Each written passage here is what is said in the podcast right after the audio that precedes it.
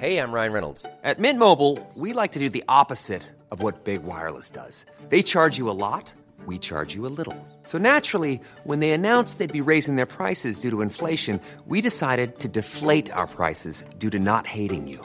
That's right. We're cutting the price of Mint Unlimited from $30 a month to just $15 a month. Give it a try at mintmobile.com slash switch. $45 upfront for three months plus taxes and fees. Promo for new customers for limited time. Unlimited more than 40 gigabytes per month. Slows. Full terms at mintmobile.com. He kōna i purangi tēnei nā te reo irirangi o Aotearoa. A lot of people who saw this image, uh, they actually, Lolita Ben was saying, they identified my dad. I don't know, maybe it's just his unique features. He had really good, sharp features. He's very right. handsome. I'm so proud of him. and I love him to bits and I miss him. photo it belongs to us. We sold it to What, him. what, really? Oh my gosh. Oh, Massey. At the Wellington Indian Association, a group of people standing over a large table strewn with old black and white photos. These are the excited voices of descendants of those in the images, sharing some chance discoveries of connection. Oh, no, you know um, Hira Bay Bawa? These photos date back to sometime between the 1910s and 1940s, and this group of Gujarati families have got together to reflect and research the background to some of these images. Welcome to Voices. I'm Kadambri Raghukumar. And if you don't get it now, you lose it as soon as that generation's gone. I'm in Wellington today, and in this room filled with members of the Gujarati community here, you can feel their emotions in the air as they look down on these photos. I guess looking at history is always a sentimental project. It's nice to be able to share it with people, and everyone's got a story. It may not come through through the um, you know the portraits because information is quite static in terms of how it's given, but what I was hoping is that it sparks a conversation within families that that they've got a very rich history that they can share amongst their their children, their brothers, sisters, their parents. And it's a history that goes back to the late 1800s. It's the story of some of Wellington's earliest Indian immigrants. The woman you just heard is Lalita Kasanji, who's here with her 92 year old mother, Ruxmani Ben, a long standing friend and advisor to Te Papa on all the things related to the Gujarati community. So, what's the story behind these photos? Well, sometime in 1998, Te Papa acquired a collection of 4,000 glass plate negatives that were found in a cupboard at what was once Cuba Photographic Studios. In this collection were about 95 images of Indians, portraits of men, women, and some children. Museum curator Stephanie Gibson reached out to Lalita's mother for some leads into who these people could have been. Stephanie had emailed this image, and it was of a gentleman in a white pinstriped jacket, and um, probably in his mid to late twenties. And she said, "Look, you know, do you know who this person might be?" And I had a look, and I thought, "Hmm, I wonder if it's my dad." And I thought, "Yeah, that's a long shot, can't Why be." did you think that it could have been? I've got no idea. You know, maybe I saw an image many years ago and it was kind of registered at the back of my mind, or maybe there was something about his face that just looked familiar because I don't remember ever remember my father looking like this. Um, I was born when my dad was almost, uh, I think, 40, so he was bald by the time I remembered him. Anyway, um, I had a look at it, I printed it off, and I showed it to mum a couple of days later, and I said, you know, do you by chance know who this is?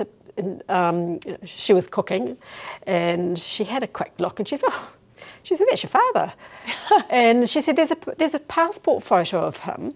Um, so I quickly grabbed the ladder, climbed up to the top of the cupboard, pulled out the brown suitcase in which the passport, all the all the old passport was sitting in, pulled it out, and sure enough, that was Dad. I was so excited. I thought, what are the chances? And yes, that's curator Stephanie Gibson there. I'm meeting her at the museum along with Lalita. They've just brought the negatives out to show me, and that's a staggered and careful process from cold storage over a period of a few days. Some of them are made of nitrate, which means they're extremely flammable. So flammable they need to be stored in former ammunition bunkers around the city. We're standing around a light box to view them. Stephanie's been working closely with Lalita since early this year, since that first dot was joined. That very sort of small, humble beginning, the project started because Lalita realised, well, there are more portraits and this could be an incredible community project. It's really special when you connect taonga to people and their personal stories because it's their personal story, but it's also a national story as well. And it's also a global story because these, the, these portraits are of people that migrated around the world and they have incredible stories to tell us. And so Lalita Kasanji has been on a quest to join more dots to tell those stories. Lalita wants to identify as many people in these images as possible, as well as their family members and descendants from the wider Indian community in Wellington and other parts of the North Island. It's no easy task, but she's determined. You know, in, in New Zealand, the Indian community has been here for over 100 years. My grandfather came out in 1912. Indians have been in New Zealand even before the turn of, um, you know, the turn of the century, late 1800s, a, a scattering, because India was a very, very hard place to live during the colonial rule. Being British subjects, there has been migration of Indians coming to New Zealand. Um, their lives have been very, very hard. They had to face racism, and I think because of that, they've always kind of, you know, head down worked hard. I'm looking at prints of the negatives. These were men who were fruiterers, had shoe mending jobs, all sorts of trades. What they all have in common is that they were all immaculately dressed pocket squares, pocket watches, Brylcreem in the hair, some poised and relaxed against a typical made up set of the era, Victorian style living rooms, others just plain passport pictures. I sort of feel that Indians, even while we've been here for over 100 years, are considered to be migrants. But we're not migrants, we are immigrants. And, the economic contributions that Indians have made, you know, that, that's often forgotten. Once the, the young men of my father's generation came here, they settled in New Zealand and, beca- and they were immigrants, the first generation of immigrants, and have made um, life in New Zealand, and they have also created New Zealand. So this is my mum's passport, Indian Empire.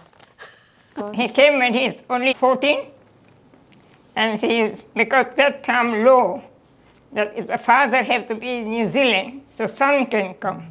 That's 92 year old Ruxmani Ben. She came here in her late teens when she got married to Lalita's father. Daughter can come, but she can't bring the husband here. So all the ladies, mother is to live in India with a daughter, and then father is to bring the son to the New Zealand. And that's how my three brothers-in-law and my husband, four of them came while my father-in-law was in New Zealand. That's really interesting. National status, British subject by birth, wife of British subject by birth. Yeah. Gosh, he looks so young. Mm. Yeah. Ruxmani Ben is wearing a cream sari draped in Gujarati style. She's petite and says her health and long innings are thanks to yoga every day and a healthy diet. But they also knew scarcity. She tells me of the family's business in fruit and veg and how rare things like rice and cooking oil used to be, and how the small community always relied on each other. Ruxmani Ben has been helping Lalita piece all of this together. There's about 10 that had names, uh, but the rest didn't. And I said, Well, I'm part of the Wellington Indian Association's Life Membership Committee. I said, This could be a good little project because we may discover amongst these portraits um, men who, and it's mostly men, there are a few women, um, who may have been um, the forefathers of actually um, setting up the Wellington Indian Association. And if that's a fine, even if it's one person, that will be just pure magic to be able to tie up history with these photographs and the history of the Wellington Association. Um, when Lalita Ben introduced me to this image of my dad, I was absolutely, honestly, so blown away. That's Biko Bulla. He's a family friend of the Kasanjis. I'm a photographer myself, and I don't have this image. I've never seen it. And so when, when this was introduced to me, I felt very emotional and um, very taken by these images. I, I have to say, I'd like to honour today, you know, my grandfather, Bulabai Parag, who in 19, just on over a hundred years ago, he first stepped foot into New Zealand. My grandfather, her, his. Biku's uh, here in this room with us at the Wellington Indian Association. He's come in today wearing a navy blue blazer and a flat cap, carrying his father's leather briefcase. He's holding it up to show me the gold embossed letters of his dad's name and the village in Gujarat where he was born. Family history is very important to me, and I, I think it's important to all of us. As, as I was born in the 50s, um, I, I don't remember a lot of the early, early history of my dad, but there are a few things that really stand out.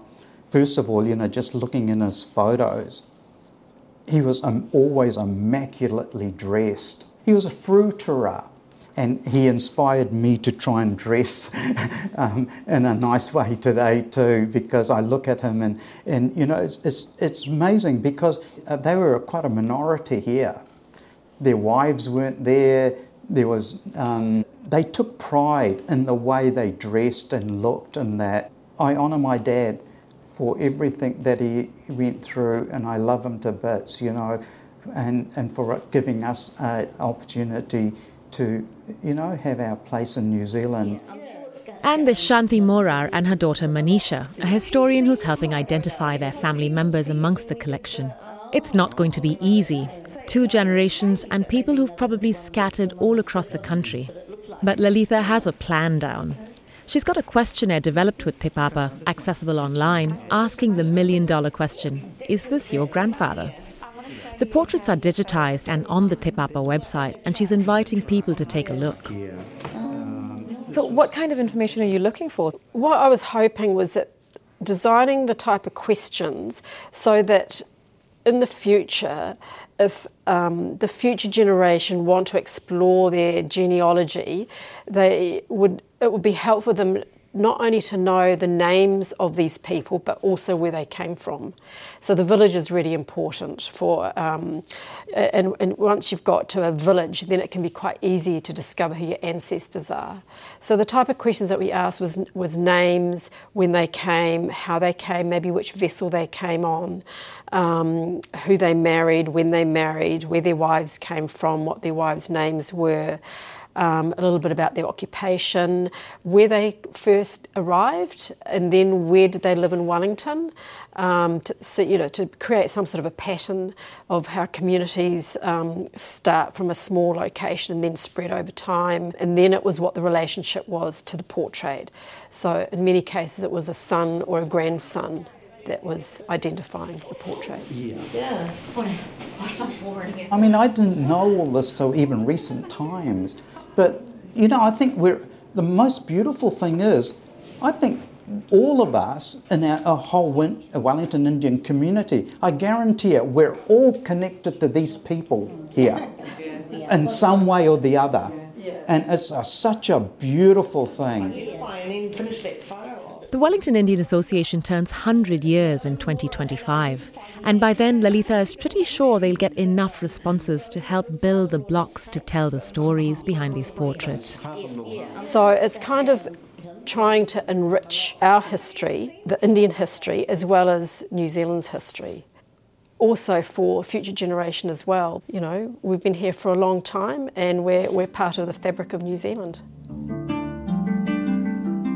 Lalita Kasanji of Wellington's Indian Association talking to us about the beautiful black and white portraits of early Indian immigrants. That's Voices for this week. My name is Kadambri Raghukumar, and every week I bring you stories from all across New Zealand, from people from different parts of the world that live here. Follow Voices on Apple, iHeartRadio, Spotify, and everywhere else you get your podcasts from.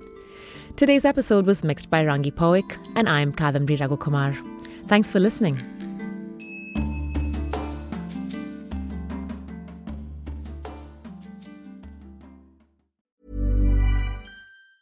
Tired of ads barging into your favorite news podcasts?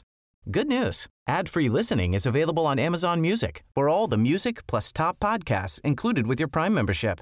Stay up to date on everything newsworthy by downloading the Amazon Music app for free or go to amazon.com slash news ad free.